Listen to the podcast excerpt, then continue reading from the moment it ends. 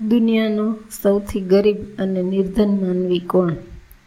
એ વિચાર કે પોતાની કબર પર આ પ્રમાણે લેખ લખવાનો આદેશ કોઈ આપે કે આ કબરની અંદર અપાર ધન દાટવામાં આવ્યું છે, પરંતુ મારું આ ધન જે વ્યક્તિ અત્યંત અત્યંત નિર્ધન અને સાવ ગરીબ હોય તેને માટે છે. આવી અત્યંત નિર્ધન વ્યક્તિને જો આ ધન જોઈતું હોય તો તેણે કબર ખોદવી અને એમાંનું ધન લઈ લેવું. વિચાર કરીને કબર પાસેથી કેટલાય માનવીઓ નીકળ્યા. એ કબર પાસે એક ગરીબ વૃદ્ધ રહેતો હતો, જે અહીંથી પસાર થતાં સહુ કોઈને આ કબર બતાવતો હતો. ઘણા ગરીબ માનવીઓ અહીંથી પસાર થયા, પણ તેમને કબર ખોદીને ધન મેળવવાનું પસંદ પડ્યું નહીં. વળી તેઓ માનતા કે એટલા બધા નિર્ધન નથી કે જેને કારણે આ રીતે ધનને માટે વલખા મારવા પડે, આવું કૃત્ય કરવું પડે. એવામાં એક વિદેશી સમ્રાટે આ દેશ પર વિજય મેળવ્યો. પ્રદેશો પર વિજય મેળવતા એ આ કબર પાસે આવી પહોંચ્યો. કબર પરનો લેખ વાંચીને આનંદથી ડોલી ઉઠ્યો. વાહ, કબરમાં ખરેખર ધનના ઢગલા હશે. સત્તાની સાથે સદાની સાથે આવી સંપત્તિ અનાયાસ મળી જશે.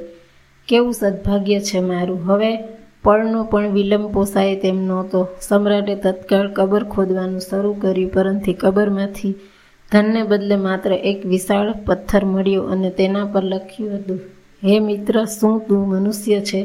તારું મૃત્યુ પામેલાને સતાવનારાને મનુષ્ય કેમ કહેવાય? ધનને માટે જીવંત માનીને મારનાર જોયા છે, કિંતુ મૃત્યુ પામેલાને સતાવનાર તો તું એક જ માત્ર છે. ગર્વિષ્ઠ સમ્રાટ અપમાનિત થયો, કબરમાંથી કશું ન મળતા નિરાશ થયો. એવામાં કબરની પાસે રહેતો પેલો ગરીબ વૃદ્ધ આવ્યો અને બોલ્યો, ઓહ, વર્ષોથી પૃથ્વી પરના સૌથી નિર્ધન અને દરિદ્રને દરિદ્રને જોવા ચાહતો હતો. આજે એ નજરો, નજર નિરખવા મળ્યા. સત્તા અને સંપત્તિ માનવીને કેવા લાચાર અને નિર્ધન બનાવી દે છે. જેટલો પરિગ્રહ વિશેષ એટલી પામરતા વધુ. જ્યાં જ્યાં અગણકની સંપત્તિની શોધ સતત ચાલતી હોય છે, ત્યાં માનવ, માનવતા હરદમ ગુંગળાતી હોય છે.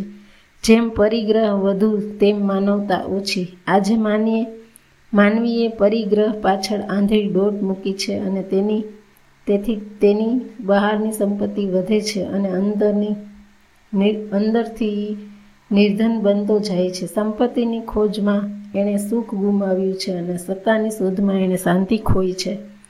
પૈસા વગરનો નિર્ધન નથી, કિંતુ માનવતા વગરના માનવી જેવો દરિદ્ર, નિર્ધન અને અશક્ત બીજો એકેય નથી.